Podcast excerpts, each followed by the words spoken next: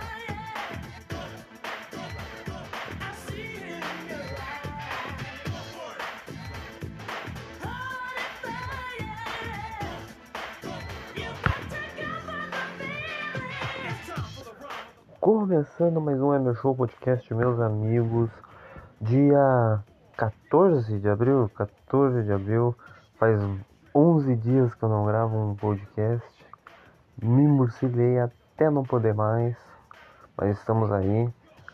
Hoje, infelizmente, acho que não teremos Copa em 45 histórias, né? Copa do Mundo em 45 histórias. Pelo fato de, né, o nosso querido perfil do Desarmando Futebol Clube, né, Desarmando a Marcação, né, querido perfil de futebol. No futebol, o pior cego é o que só vê a bola, né. E o último Copa em 45 histórias foi o da zebra norte-coreana. Eu acho que eu já fiz esse.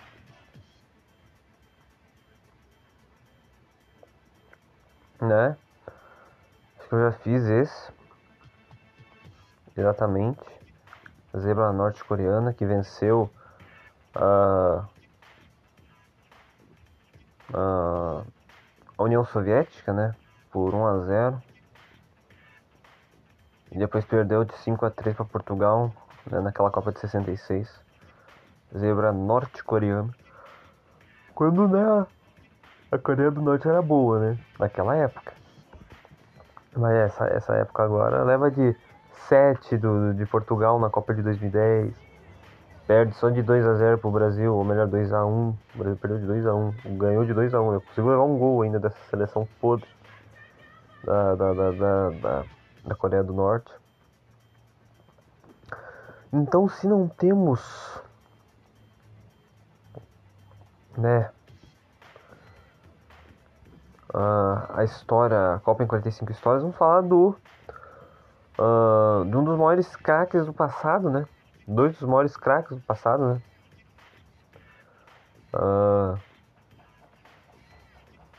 Acho que era o Domingos da Guia e o Ademir da Guia, são pai e filho, né? O genitor e o cria, o gênio e o gênio. Apesar, né, do parentesco, a aparência, a posição, né? O estilo de jogo dos dois eram bem distintos, né, sendo um grande ponto de semelhança, né, suas enormes trajetórias no esporte. Mas vou falar deles logo mais. Essa só foi a introdução mesmo. E é isso. Falaremos de Grêmio, falaremos de Big Brother, falaremos do meu novo trabalho. Adiós MEC, bem-vindo ao Mab. Sai daqui, senão te quebro, seu desgraçado, vagabundo.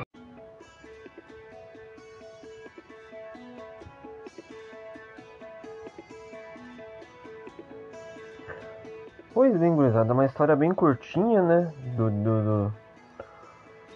Domingos da Guia e do Ademir da Guia, né? Domingos, né? Nascido em 1912, no Rio de Janeiro, é tido por muitos como o melhor zagueiro da história do futebol brasileiro.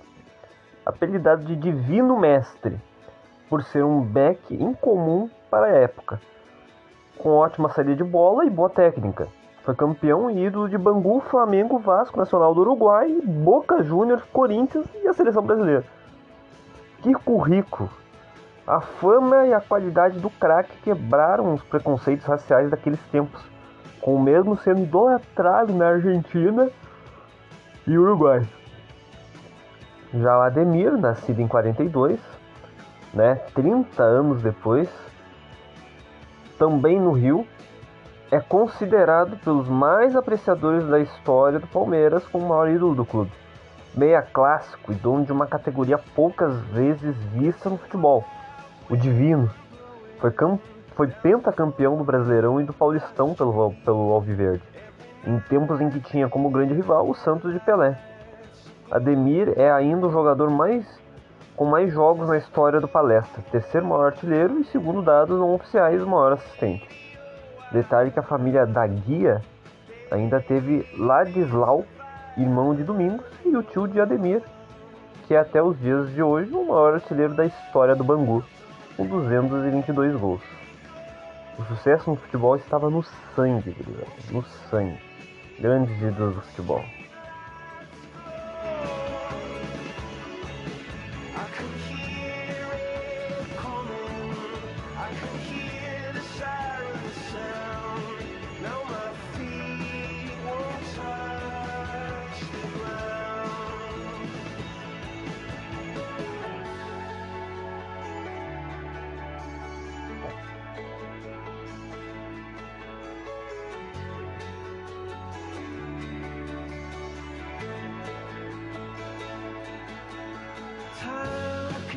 Bom, galera, vamos emendar, vamos falar de Grêmio. O Grêmio estreou na Série B, contra Ponte Preta, um empate em 0-0. O Grêmio perdeu muitas chances nesse jogo, primeiro jogo da Série B, mas pelo menos conseguiu um ponto. E o time não jogou mal, o time foi mal nas finalizações, mas não jogou mal, É a Ponte Preta, tá ligado? A Ponte Preta foi rebaixada no estadual do Paulistão, se bem me lembro. E vai brigar para não cair na Série B, Então, esse tipo de oportunidade não dá para perder. Não dá para perder pênalti como o Lucas Silva perdeu, O Lucas Silva não é para ser o batedor de pênalti, entendeu? Ele tem uma forma muito desproporcional, muito descomunal de bater. Ele bate forte, rasteiro, e às vezes isso não funciona, tá ligado? Às vezes não funciona, tem que ser... uma batida boa, assim, sabe que o goleiro não vai pegar, tá ligado? Eu já estou com sono porque eu tô gravando esse podcast às 9h40 da manhã. E daqui a pouco eu já tenho que ir pro trabalho, Vou 1h da tarde. Já falo do meu trabalho novo. Estou completando uma semana de Mab Supermercados hoje. Mas daqui a pouco eu falo do Mab. E não dá pra ser um cobrador de pênalti, tá ligado? Podia ter sido Elias pra cobrar, tá ligado? Podia ser qualquer um pra cobrar. Mas Lucas Silva, cara, não dá, velho. Não dá mesmo. Lucas Silva fez o gol lá no Ipiranga, lá na final, mas agora a parada é outra. Agora a competição é outra. O Grêmio tem mais 37 batalhas, tá ligado? O Grêmio tem mais 37 batalhas para conseguir, um objetivo, O objetivo principal do ano é subir. 4º lugar. E essa música é muito boa.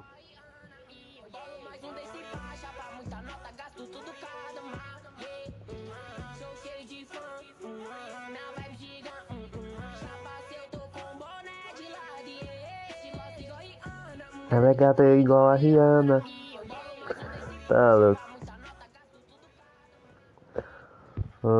Série B é muito difícil, gurizada. Então, pra mudar, as coisas, o que eu vou falar pro Roger? O Roger vai no mesmo time agora pra enfrentar a Chapecoense amanhã, dia 15, às 7h da noite, da Arena. Uma bosta de dia, Uma bosta de dia pra jogo, uma bosta de um horário. Mas o que a gente espera é que tenha pelo menos 20 mil de público. Já liberaram o acesso a ingresso hoje.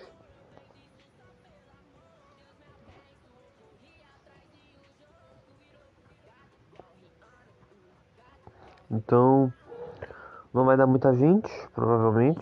Vai estar frio, eu acho. Hoje já tá frio, imagina amanhã, vamos ver. É, pode mudar, né? E o Grêmio vai estrear em casa na Série B, né? Nunca imaginaria que o Grêmio ia ter que jogar Série B na Arena. Assim como os colorados nunca imaginariam que iam ter que jogar Série B e principalmente no Beira-Rio, né? Bah, imagina. Mas o Grêmio vai ter que jogar e vai ter que jogar sem a arquibancada norte, né? Porque, meu Deus do céu, que som do caralho. Porque o Grêmio ainda tem, né, cumprir suspensão de 7 jogos, né? Os 7 jogos iniciais. Por causa da cagada, né, que fizeram ano passado no jogo contra o Palmeiras, né? Quebraram o VAR e não sei o que mais. E cara, o que eu posso dizer pra vocês? O Grêmio precisa ganhar. O Grêmio precisa ganhar. E, né, fazer 62 pontos pra subir, né? O Grêmio tem que fazer 62 pontos o mais rápido possível. Entendeu? De preferência antes da 31ª rodada. Antes de começar outubro por aí. Outubro, novembro. Pra não se complicar, tá ligado? Chegar o mais perto possível de 70 pontos e subir pra primeira divisão. Esse é o objetivo. Não precisa ser campeão. Não precisa brigar pelo título. Briga pelo acesso. Briga até o fim pelo acesso. E tem muito time bom pra brigar pelo acesso. Muito time bom. Dos times que ficaram ano passado na Série B, que tentaram subir e não conseguiram. E os times que caíram, como Bahia, o próprio Grêmio. Os times que já ficaram, né, que é o Cruzeiro. Que se reforçou e já ganhou já um jogo já contra o Brusque. Vasco também vai brigar.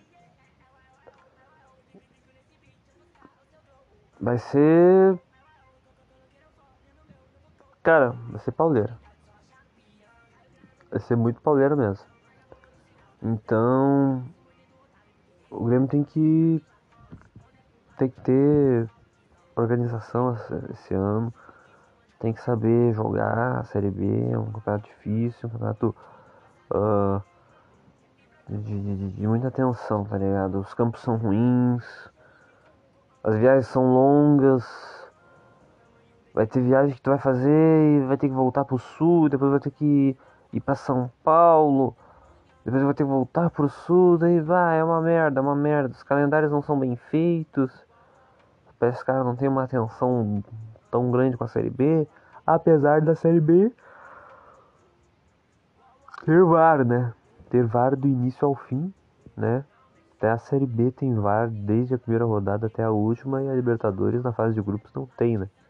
Imagina, tem a fase de grupos ainda prejudica muito, tá ligado? Vários times. Meio que prejudicou o Fluminense, né? O Fluminense perdeu pro Olímpia, foi eliminado, né, da pré-Libertadores, coisa assim. E... é isso, gurizada. Acho que o Grêmio, né, tem que mudar, né, sua postura em campo pra conseguir vitórias, né, não jogar só retrancado e pontuar o mais rápido possível. Contratou 2 laterais direitos, mas a princípio o Roger não vai usá-los, porque eu não sei. Contrataram o cara lá do Mirassol, que jogou bem contra o Grêmio, jogou bem nos outros jogos do Mirassol. Mas não, né, não tá usando o Rodrigues, que é um zagueiro. O Grêmio vai ficar com 3 zagueiros, cara. Não, né, tem que ter um, ou bota o Rodrigo, que tá de empréstimo, ou bota o Edilson, que tá, né, que vai ficar pelo menos até o fim do ano, entendeu? O Edilson acho que não pode jogar ainda. E eu não sei se o Rodrigo não pode jogar. Mas eu acho que se ele tiver condições tem que botar ele, cara. Lateral de ofício. O cara da lateral de origem, entendeu? Então tem que colocá-lo. Tem que colocá-lo porque ele é o...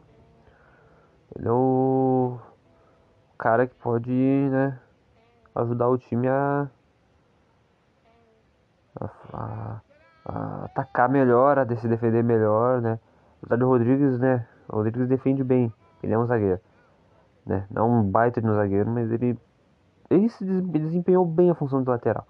Diz que até gostou, mas não é lateral de ofício, não é lateral de origem. Então coloca um lateral de origem ali, para não foder o Campas também, que o Campas ele tá de ponta, mas ele tem que, né, tem um cara pra municiar, tem um cara pra fazer o corredor junto com ele, tá ligado? Pra fazer a passada, entendeu?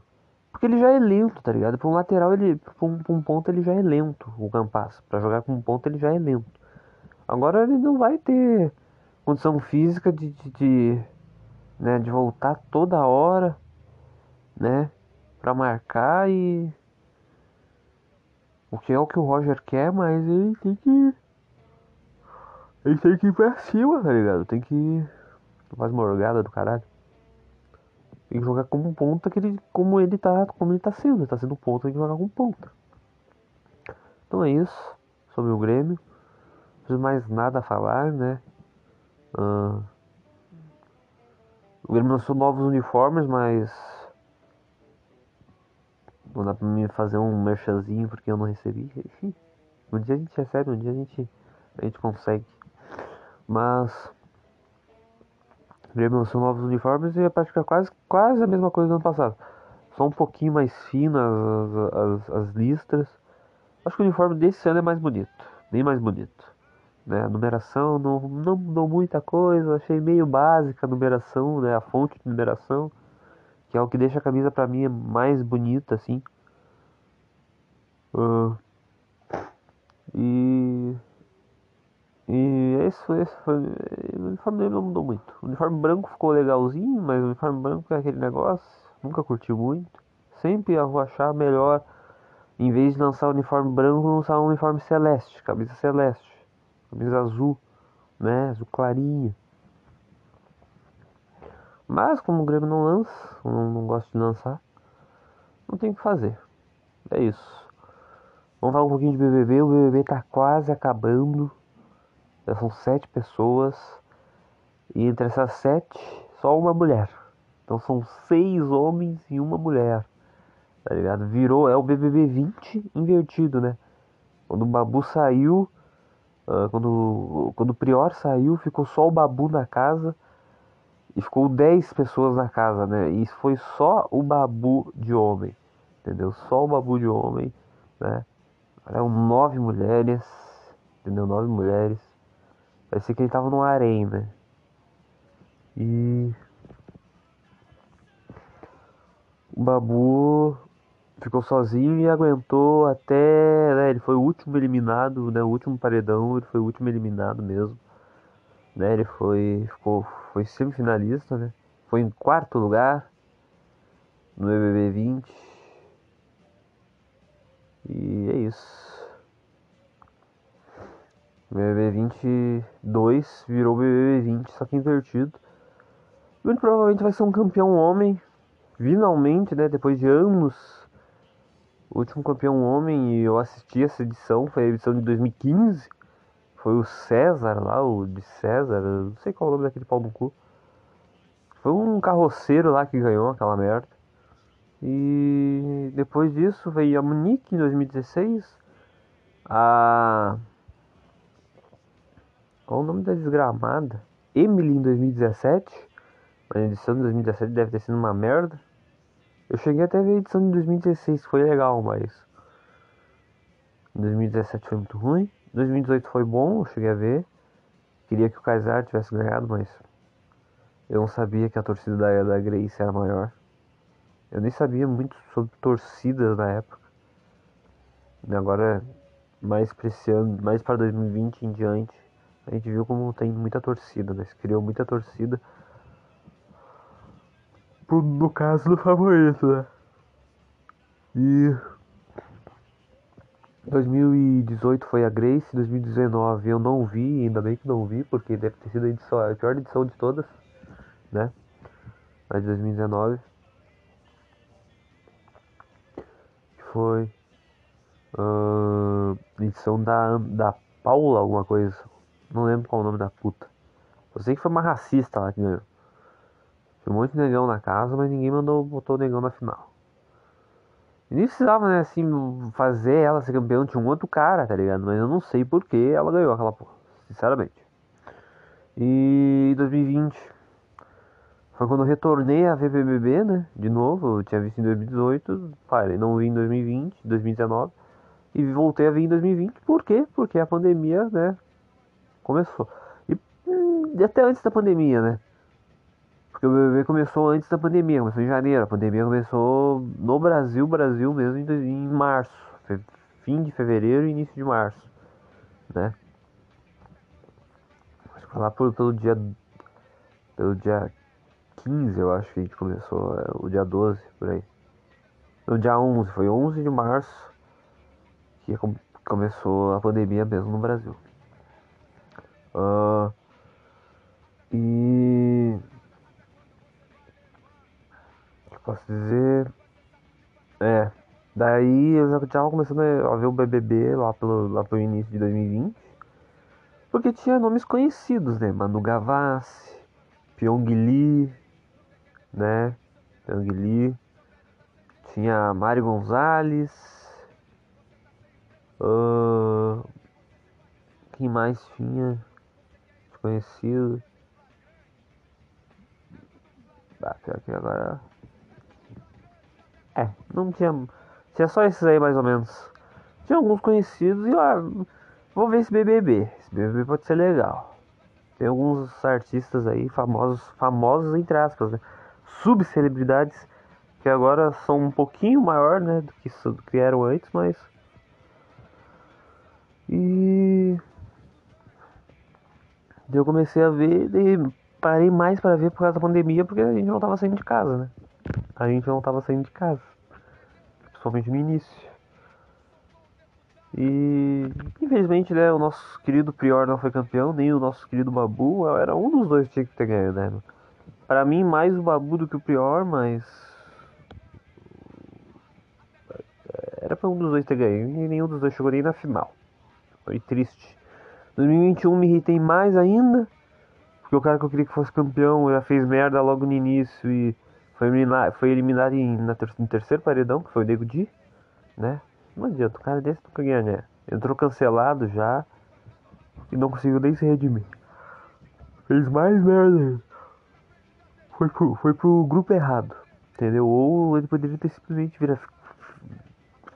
feito uma planta durante uma semaninha, depois começado a jogar. E foi uma perseguição, né? Perseguição pra cima da Juliette, e estavam dando um prêmio pra ela desde o início, então não tem o que fazer. E é isso. Mas pra mim, sempre será o campeão, é o Gil. O Gil era pra ter sido campeão. Agora a gente tá sendo vingado, né? 2022, né? Com os homens, muito provavelmente vai ser um homem campeão, né? Vai ter pelo menos 2 homens na final, né? São 3 na final, vai ter 2 homens. A Jess não sei se chega na final, vamos ver. Se não eliminarem ela, mas provavelmente qualquer paredão que ela bata, eliminam ela. Eu torceria para que ela, por exemplo, ficasse imunizada. Mas eu não sei se vai ter mais prova do anjo. Então, não sei.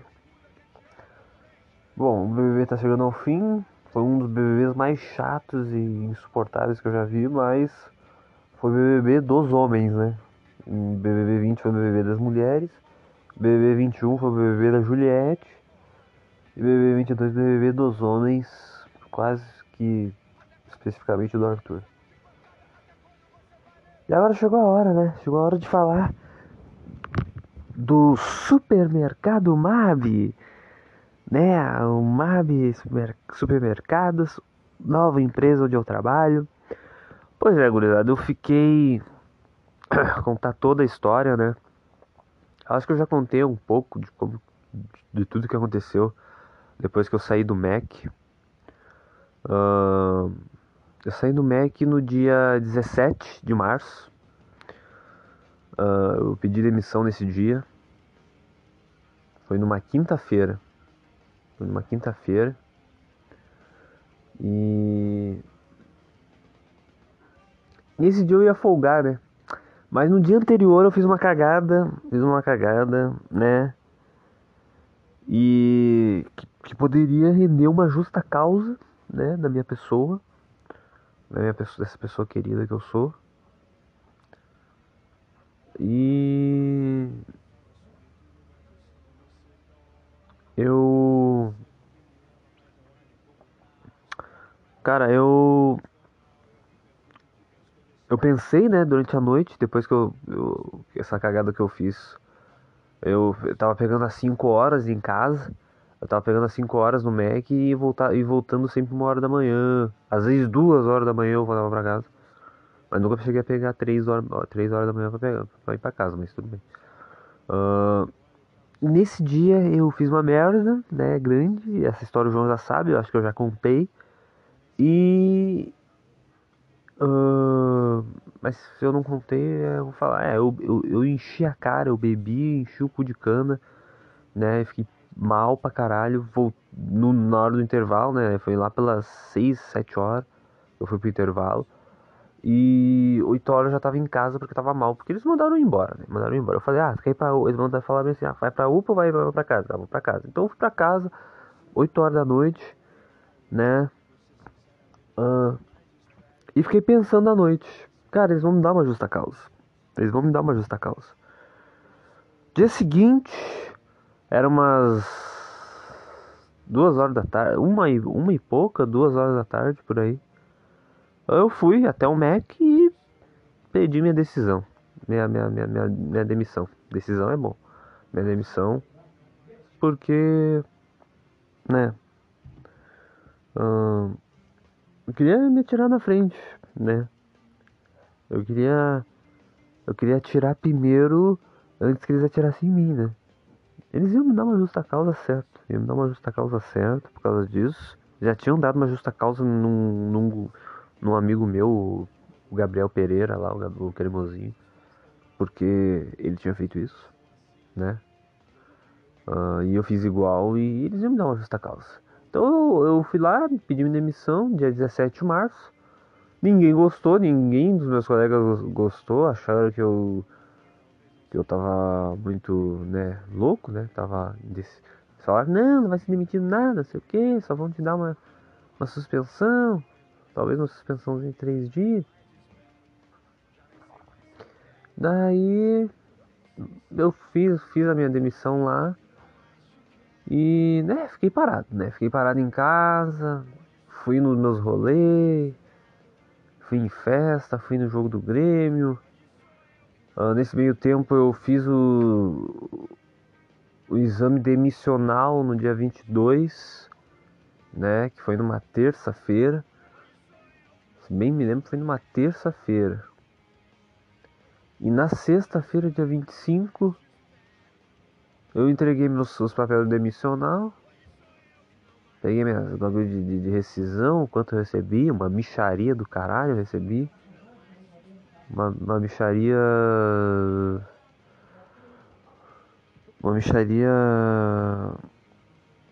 que é igual aquele meme lá. O dinheiro que eu recebi, se eu comprasse em veneno eu não ficava, e tomasse, eu não ficava tonto. Ai, caralho. E recebi essa bicharia, fiz lá, entreguei os papéis lá da demissional, entreguei as roupas, tudo. Mas fiquei com a botina, e fiquei também com 2 camisas. E uma dessas camisas eu entreguei pra uma colega, só que essa colega, ela queria dessa camisa pra usar, né? Porque ela tinha só uma camisa, ela tinha 2 camisas verdes e ela não gostava da cor verde, então, vou dar azul pra ti aqui. Só que a camisa não serviu nela, tá ligado? Ela lavou o bagulho e não serviu nela e depois ela entregou pra outra pessoa, né? E é isso. Não, foi tudo isso que aconteceu durante alguns dias, os últimos dias de março, né? Enquanto eu estava parado, né? E aí eu resolvi, no dia 4 de abril, entregar um currículo no supermercado Mab. E acabou que os caras me chamaram, né, pra fazer entrevista logo de cara, quando eu entreguei, né, o currículo na mão deles. E fiz a entrevista e tal. Mas eu até ver se tá rolando a música ainda, porque eu acho que não tá rolando.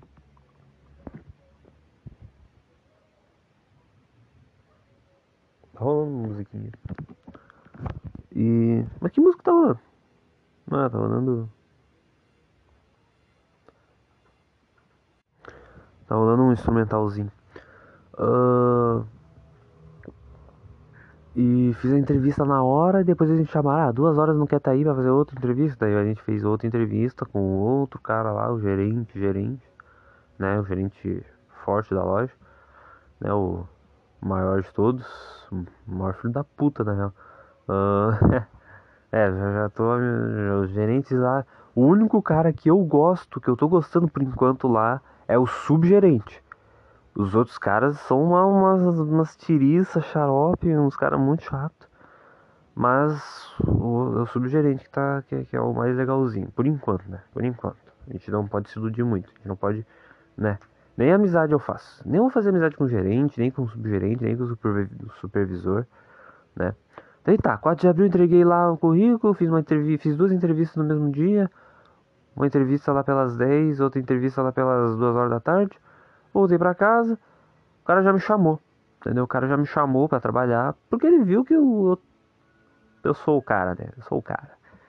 Trabalhei no MEC, cara, trabalhei 9 meses no MEC. E não tinha como não me chamar, tá ligado? Daí me chamaram, né? Eles fazem seleção toda semana, toda segunda-feira eles fazem seleção, né? Pra contratar novos funcionários, né? No caso, nessa semana, eles me chamaram pra fazer seleção e tal.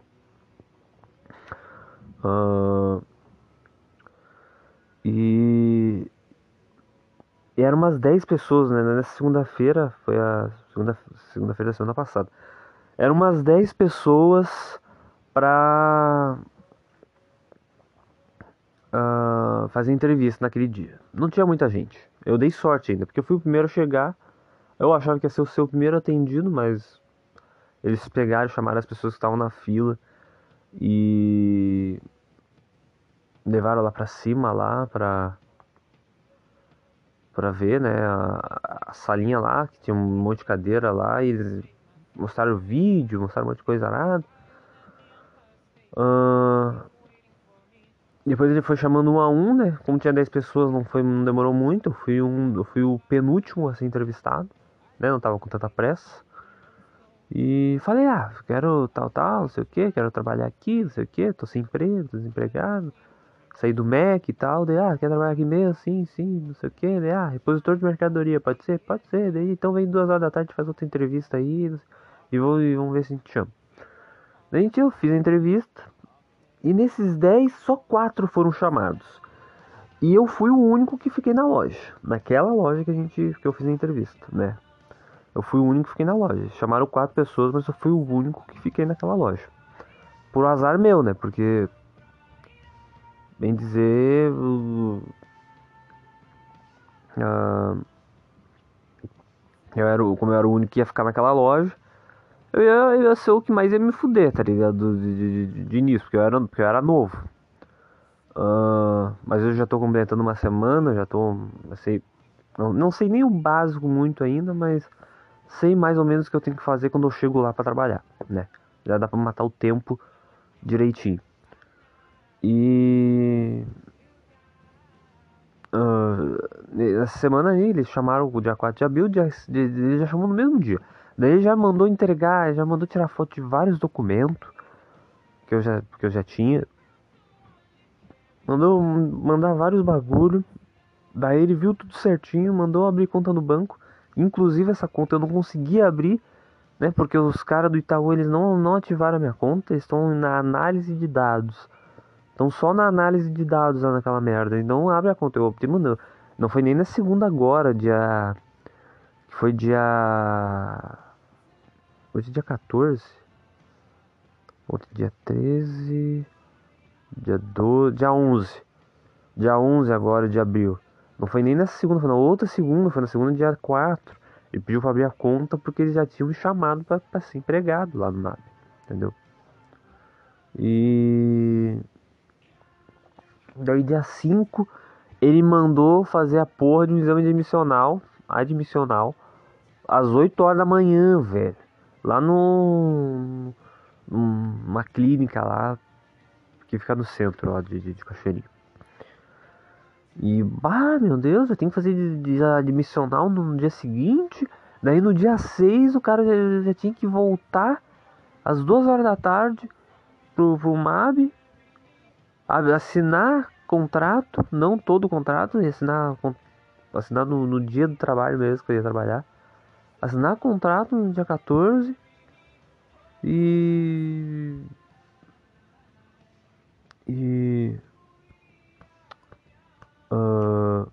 dia 14 não, às 2 horas no caso, do dia 6, pegar os uniformes, assinar algumas coisas ali, voltar dia 7, começar a trabalhar no dia 7 mesmo, assinar o resto do contrato, entendeu?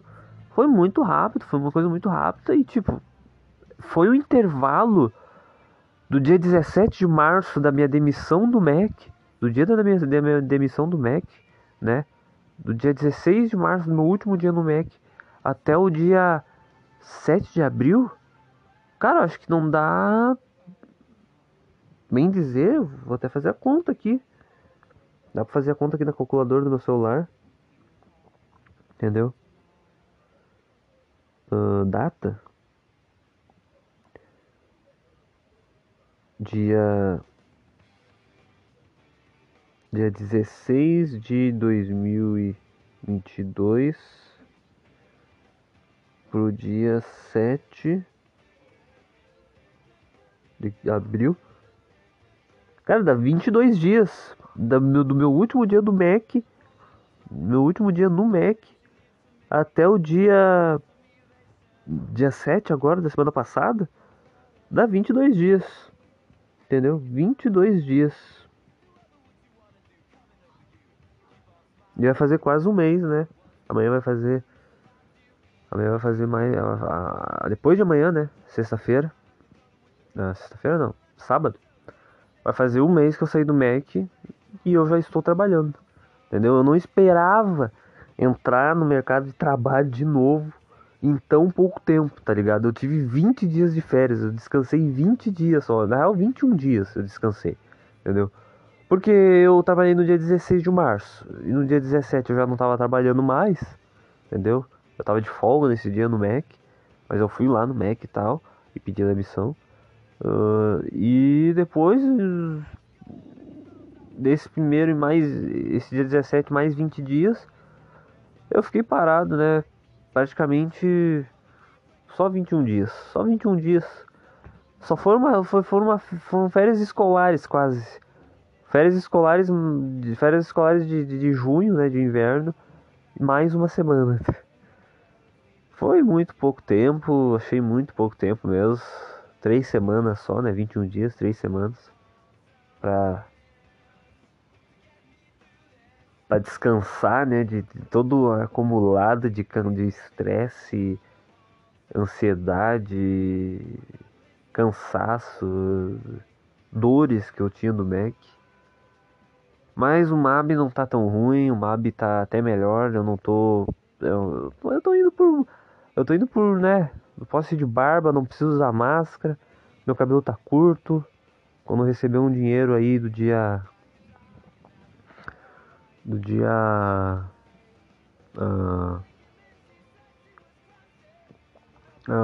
domingo, né? Eu vou trabalhar domingo agora, vou receber 65 pila.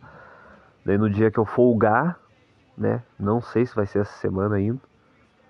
No dia que eu folgar, eu vou...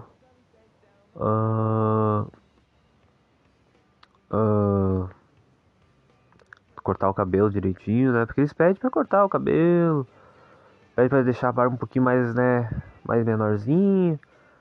Mas pelo menos isso, né? Pelo menos eles não deixam, eles mandam o cara tirar a barba, entendeu? Não precisa usar um uniforme, só usa um colete lá, escrito repositor atrás. Não preciso usar o crachá, bem dizer, porque os guris lá não usam crachá. E ontem eu até quase perdi meu crachá, né? Eu vou deixar meu crachá só na mochila pra eles saber que eu tô com crachá, mas eu não vou usar o crachá hoje, eu vou começar a não usar, né? E... é isso. Por enquanto não tá nada grave lá, os caras não estão enchendo muito meu saco, né? Não estão muito no meu ouvido. Até porque os caras, eles não tem só eu funcionar, né? Eles têm outros caras pra fazer outras coisas. Tipo, o cara lá manda eu fazer um bagulho. Ele simplesmente manda eu fazer, mas não me explica direito como fazer e vai embora. É nesse pique. É nesse estilo que tá sendo o Mab. Mas eu vou pegando o jeito. Eu vou sabendo onde tem cada coisa. Já tô quase decorando quase todos os corredores. Onde tem quase todas as coisas. Entendeu? Só as coisas mais minimalistas, assim, que ficam nos cantinhos, eu já não sei muito. Daí as pessoas perguntam, por exemplo, a outra perguntou onde tem papel alumínio. Daí eu tava bem atrás do papel alumínio e não sabia que o papel alumínio tava atrás de mim. Daí eu cheguei e perguntei pro meu colega, onde é que tem papel alumínio? Ele, tá ali atrás. Eu não tinha visto, tá ligado? Mas é isso. Essa é a minha vida de Mab,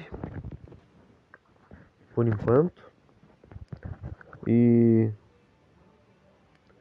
o podcast rendeu hoje, hein? 30 e poucos minutos, quase 40. É isso, gurizada. Esse é o... Minha nova caminhada, pra eu não ficar parado em casa. E ainda tem podcast. É isso aí. Valeu, falou e acompanha aí, cuzões.